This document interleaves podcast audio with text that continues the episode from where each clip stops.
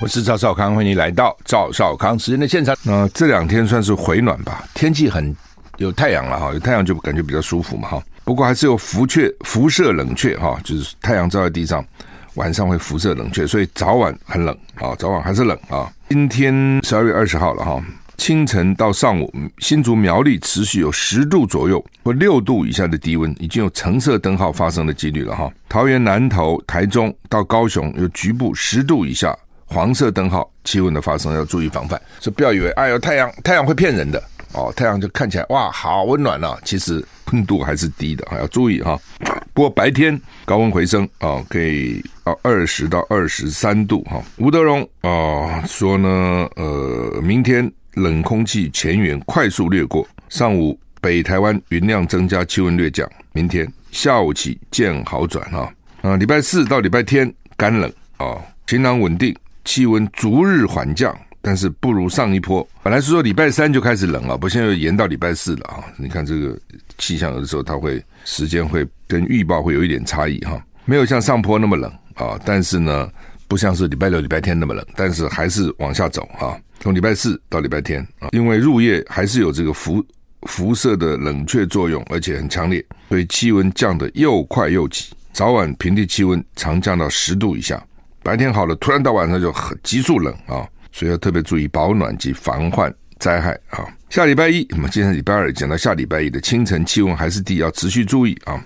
台北站又特别哈，台北气象站逐日最低气温周四接近强力大陆冷气团，小于十二度；周五到下礼拜天只有触及寒流定义，小于十度的几率啊。但是他就讲说模拟。有不确有不确定性了啊、要稍微还要观察。这波的干冷空气水汽明显不足，所以高山不会降雪。很多人期盼有雪来了，雪来了，不会降雪啊、台北特别冷啊，就要注意哈。礼拜五到礼拜天，礼拜四又冷了，礼拜四五到礼拜天啊、甚至到十度之下啊、所以台北要非常小心。那前两天就周末的时候呢，不少人哦，这个心血管有问题、哦。发生这个危险的状况，甚甚至不少人猝死，都要很注意。台湾的问题是哈，虽然没有那么冷，但台湾没有保暖的设施，好，所以很多欧美来的人啊，大陆来的人啊，他们都觉得哇，怎么这么冷啊？那我们就说，那你那边不是比这边更冷吗？不一样啊，我们随时有暖气啊，你台湾随时没暖气啊。所以不过现在也不少是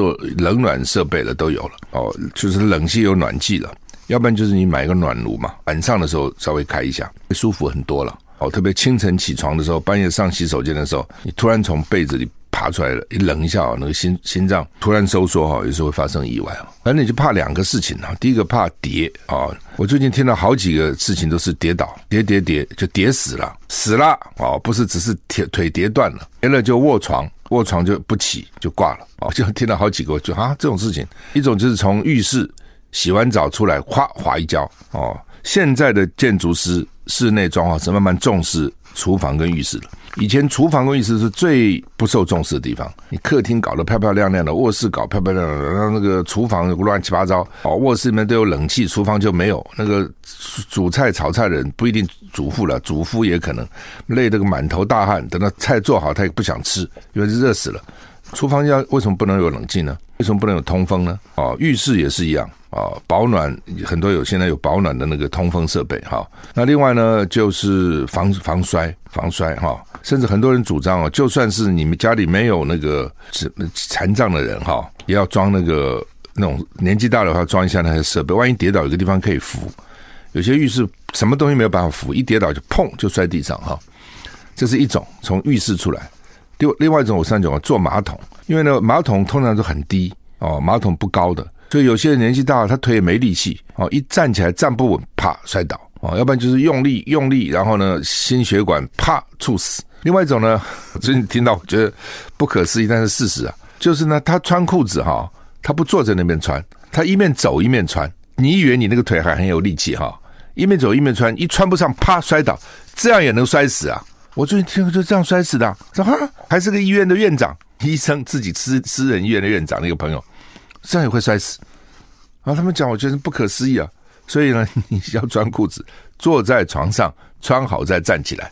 美国众议院调查国会暴乱案报告出炉，建议司法部起诉川普四个罪，他主要是众议院的啊，因为众议院现在是民主党掌控啊，不过到了马上就变成共和党掌控啊，那赶快啊，趁着还在民主民主党掌控的时候呢，赶快做出建议哈。他们说调查了十七个月，调查了十七个月啊，他从总结为期十七个月对去年美国国会暴乱的调查，今天建议司法部说川普呢违法啊。煽动叛乱、妨碍公公务秩序、密谋诈欺美国政府、作伪证，哇，这是每一个都很严重啊！啊，煽动叛乱多严重啊！啊，那川普否认，我们没有做任何不对的事情。那司法部检察官正在考虑要不要起诉川普，因为你起诉一个前总统还是蛮大的一件事情哈。众议院啊说呢，川委员会掌握重要证据，众议众议员呐拉斯金，这一定是民主党哈。证明川普总统打算破坏宪法规定的和平权利移转啊！因为去年一月，川普质疑二零二零大总统大选的结果，所以号召支持到华府抗议支持者。哎，这一号召可高兴了，总统号召哎，一度攻占国会大厦，造成多人死伤哈。当时他全世界都很震惊啊！美国的民主怎么是这样呢？唉，美国的民主经常哈，第一个他这个制度就很怪了啊，但是大家也就是尊重传统啊，这种选举人制哈，就我的总票数比你多，但是呢，我选举人票数肯定比你少啊，这个制度真的很怪哈。就是说，这个我比如如果我台湾实施这个制度的话，民进党就不会当选了。你想嘛，台湾是比如说高雄啊，或是台南，他们那边南部哈绿营赢了。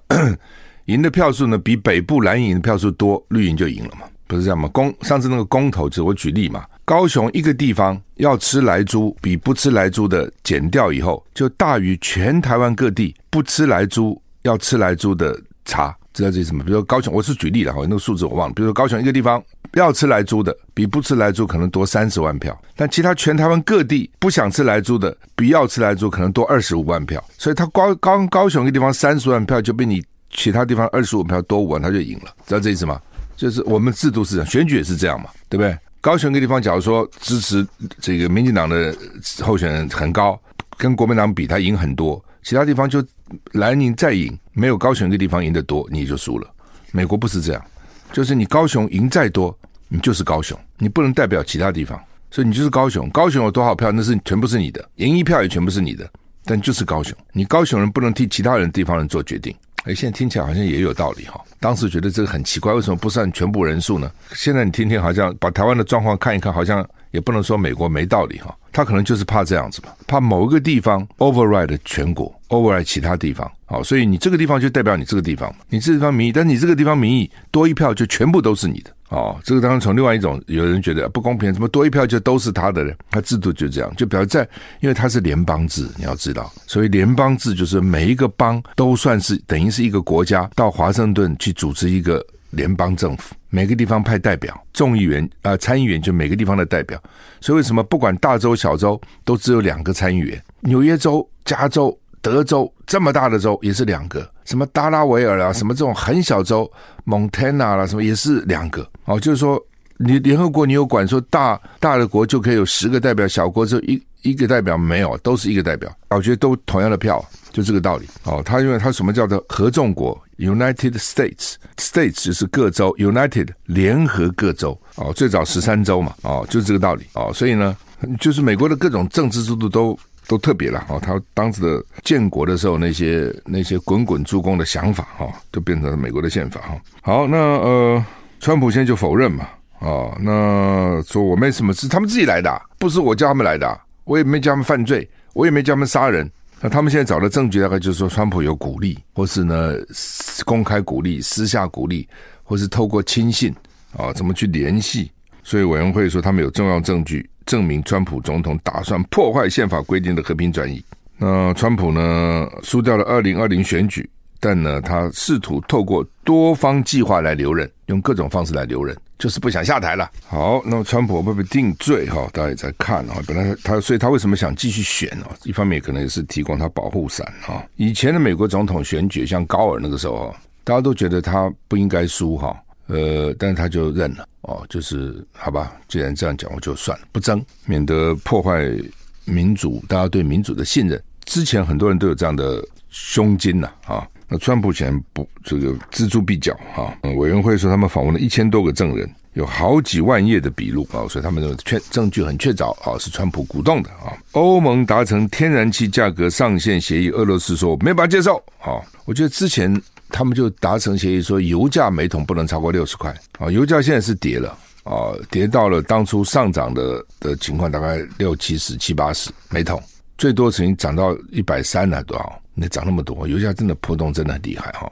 天然气哦，因为欧洲受不了了嘛，哦，所以欧洲现在就开会啊，说呢，从明年二月中旬开始呢，天然气价格上限定在每兆瓦时一百八十欧元。克里姆林宫回应不可接受，就现在多少钱呢？现在每兆瓦。一兆一兆一千，就兆就是那个几兆亿，个是百千万十万百万千万亿，十亿百亿千亿兆那个兆哈，每兆十小时两百七十五，现在是这样啊，大概新台币八千八了。那现在把它调降到一百八十欧，从两百七十五欧调到一百八十欧，明年二月十五号开始实施。俄罗斯说不行，说怎么你这个违反自由市场法则啊？这现在很好笑哈。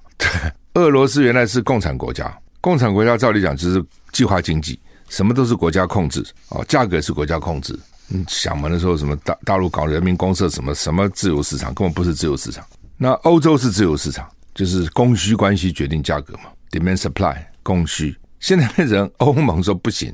我要控制价格。俄罗斯说：“你不能控制价格啊，自由市场没有控制价格啊，哦，任何控制价格都不可以被接受啊，等等，违背市场流程，违背市场原则，你不觉得很好笑吗？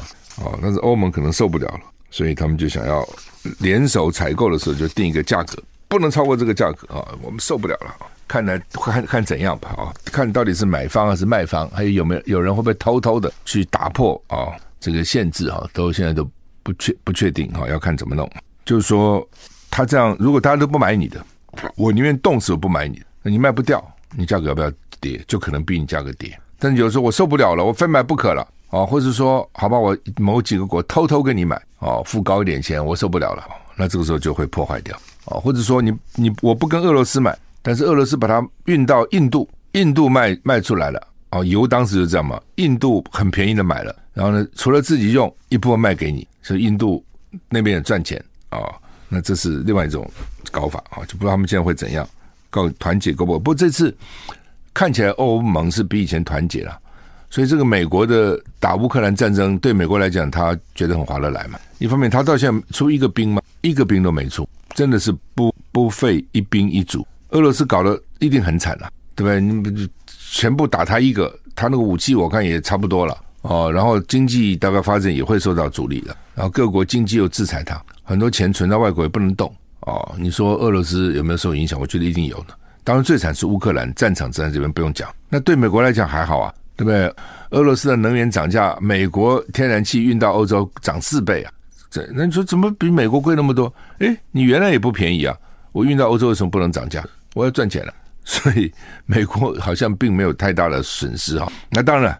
你说因为油价上涨，因为物价上涨，因为通货膨胀啊，造成美国国内的民众生气是有，那是有，那是变成一个全世界的问题。但是呢，基本上从单从这个战争，美国并没有吃亏哦，他真的没有非一兵组织，不过给一点钱嘛，给一点钱对美国算什么呢？反正钞票他印的，所以他也想在台湾台海复制这个这个这个状况。那另外呢，就是欧盟啊，什么北约啊，原来哦跟美国关系慢慢疏远。那，这次呢，好像又得靠他，又得靠美国，因为北约大大部分钱都美国出的，虽然川普很反对，但是大部分钱他出，所以欧盟这些国家变成又又往美国靠近，所以对美国来讲哦，蛮划得来哦，所以他们现在从那边就学到了说，咦，台海也可以这样如法炮制一番呢、我们不要付钱呐、啊，啊，不是不要派兵啊，哦，我们就是说，只卖一点武器或者送一点武器，让台湾变成一个刺猬，然后统统老共，让他来打台湾。哦，他来打台湾，美国也许会打他，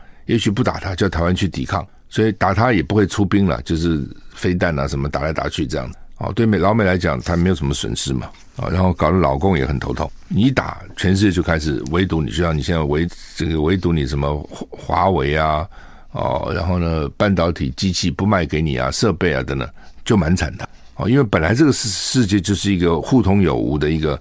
一个 global 全球化的一个一个时一个时代。那你现在突然大家围剿你，很多东西你拿不到了，就会变这样啊，你买也买不到啊。苏贞昌到底下不下来啊？联合报说苏贞昌自己也不确定自己会不会留任。说苏贞昌最近呢有一直约啊约这个这些部会首长或是什么郑文灿的去谈，但是呢好像自己也不敢确定 是不是自己一定留任。哦，并没有说我已确定留任，那你来帮我做，并没有。好，说苏贞昌也不知道确定自己会不会留任了。我们这个政治制度哈，真是蛮怪的哈。行政院长呢变成总统的跟班啊，或是幕僚长，就是要你干你就干，不要你干你就不干啊，很不稳定了啊。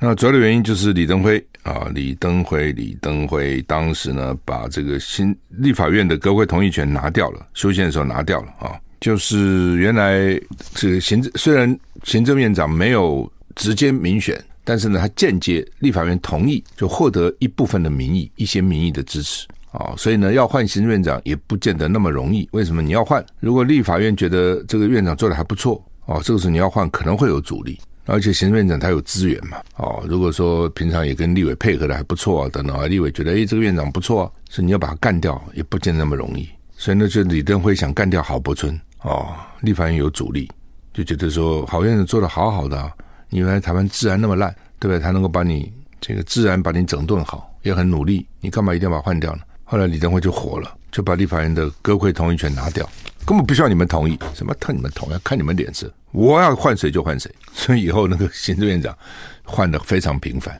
所以我们这个制度也是很怪啊。好吧，不管那，所以行政院长没有一个人知道自己能干多久啊，要你走你就走。甚至有时候你等于替总统做代罪羔羊，那这次选完了，苏贞昌应该下来，因为选的不好，好好意思继续干哦。但是他想干了，对不对？甚至还有说他想选总统了。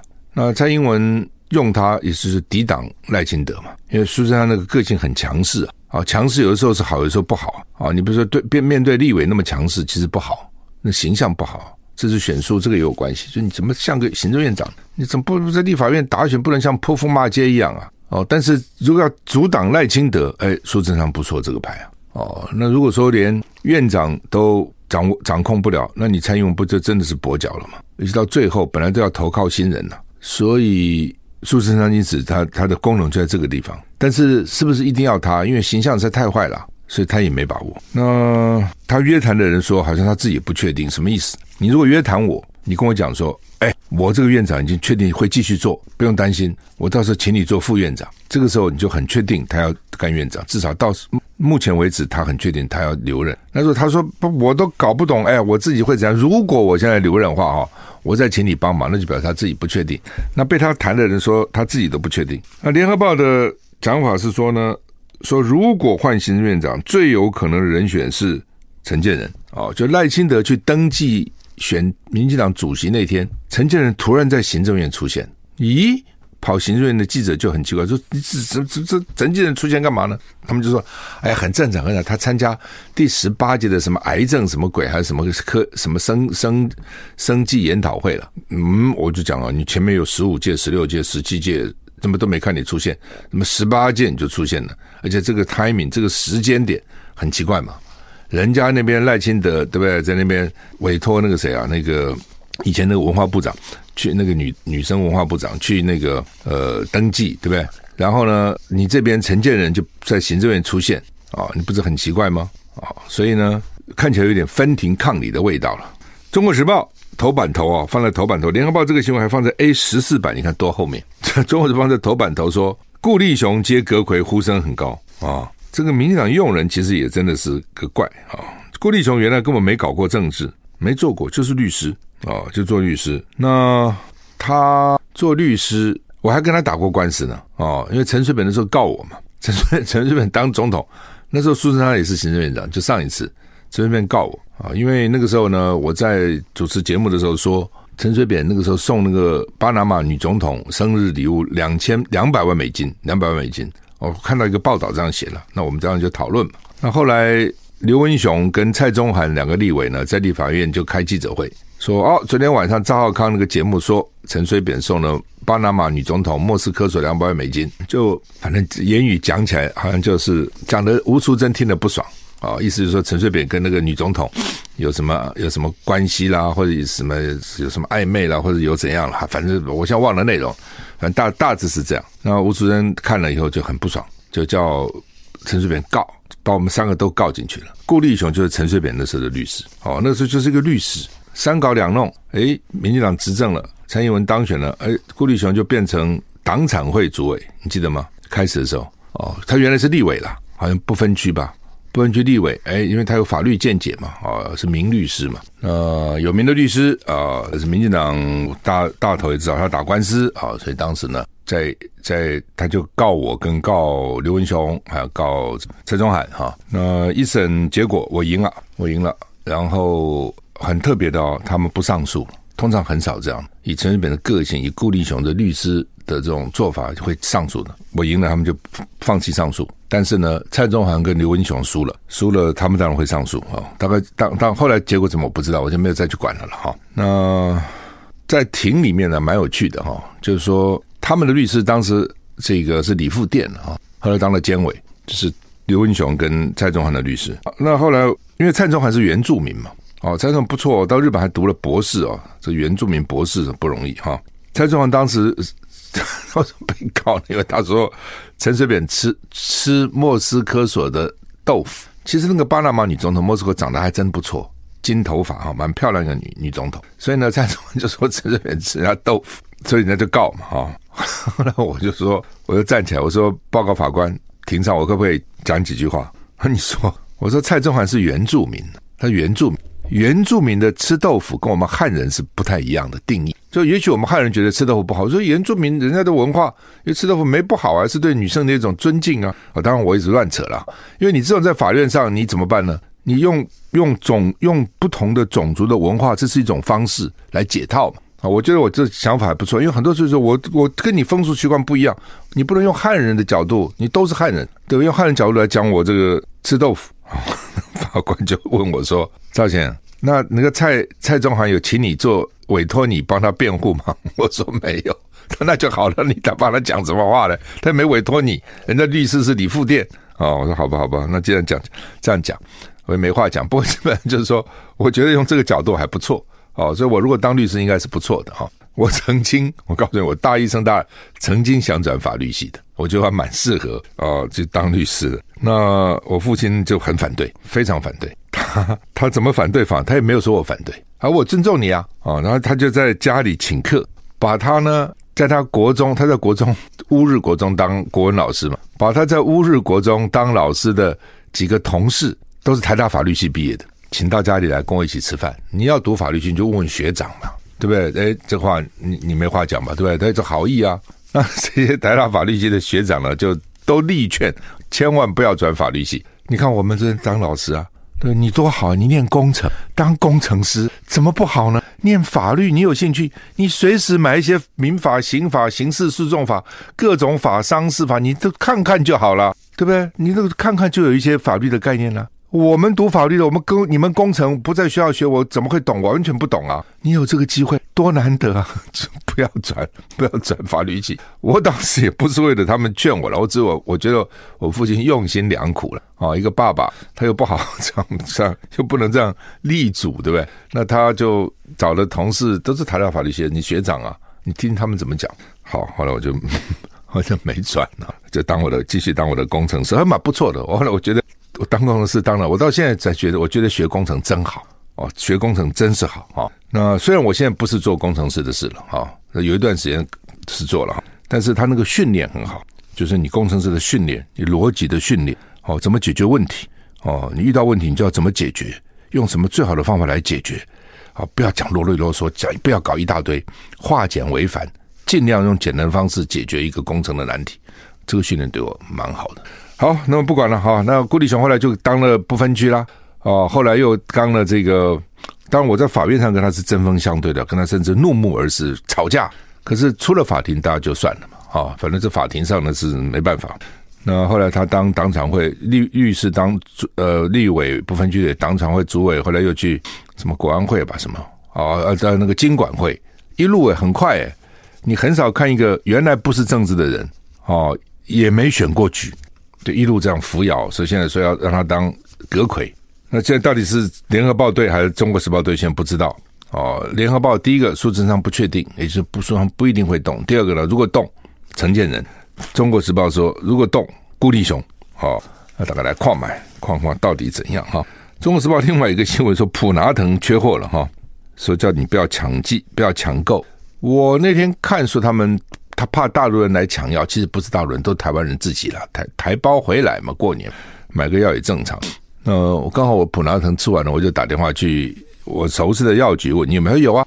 哦，昨天去买了啊，我今天去买，他有，但他也说好像接到通知，明年不知道一月还是三月就停止供货了。